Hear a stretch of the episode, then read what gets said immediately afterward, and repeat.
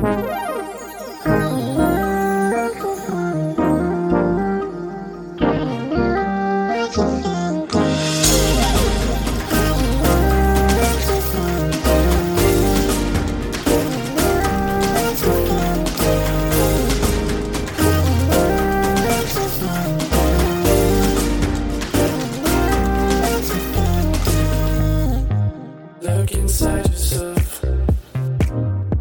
listening to See Beyond with C. Bond.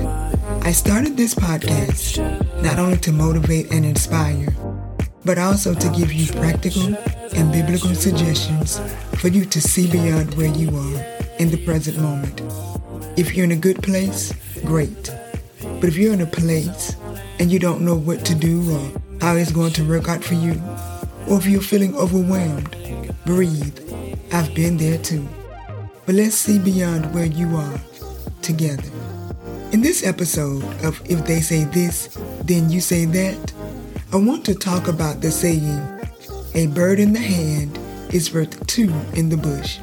This is an old proverb, which means the thing or things you already have are worth more than the things you have a chance of getting or hope to get.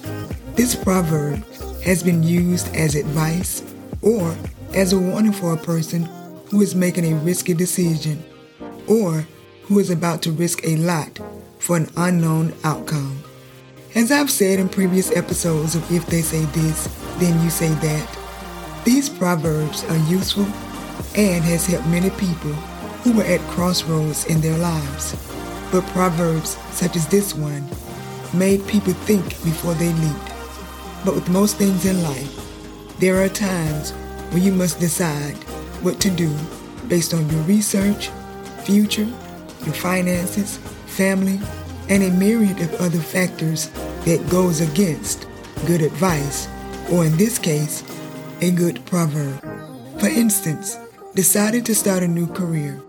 You may already have a job that pays the bills, gives you some flexibility, you may have some financial security, or even some satisfaction, but you desire more. You have thought about it for a while.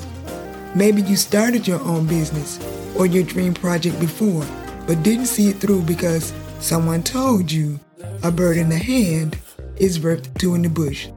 So you decided to stay put, to continue doing the thing that you were doing before. But that desire to do more or something new is still in you. So, what do you do? Can you do both? Do you want to do both? Will you be able to do both and spend time with your spouse and or with your children? I think those questions are the questions you must ask yourself. Do you have a plan? Have you done the research? What will it take for you to do the thing that others are advising you not to do? Does it have the potential to take you further in life? And Another important question is Do you have what it takes to succeed, to be successful at it? If you answered yes to these questions, it may be time to pursue the two birds in the bush. It doesn't mean you have to let go of the bird in your hand, which is the job, investment, property, or anything else that is making you money.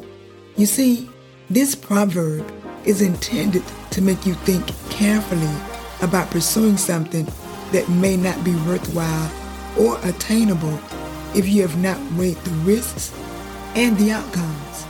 Or if you have not put a plan together, thought it through, and want to quit your job and do whatever it is you're thinking about, then this proverb is warning you that you may be making a mistake. It is telling you to keep the jobs you have because at least you have something that you can earn money from.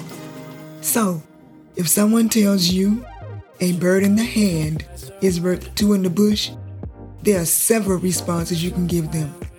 One is, maybe so, but I got this bird, which is this job, this career, this business, etc. And based on my research, experience, and my plan, I can pursue the other two birds, which are opportunities, because it's worthwhile.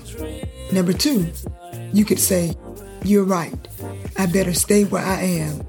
Or finally, you could say, You're right, but I'm going for it anyway.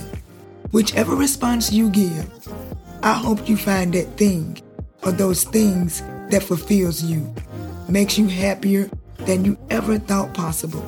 I challenge you to do the research, to have a plan, to seek good counsel, and to see beyond where you are. You've been listening to C. Bond with See Beyond.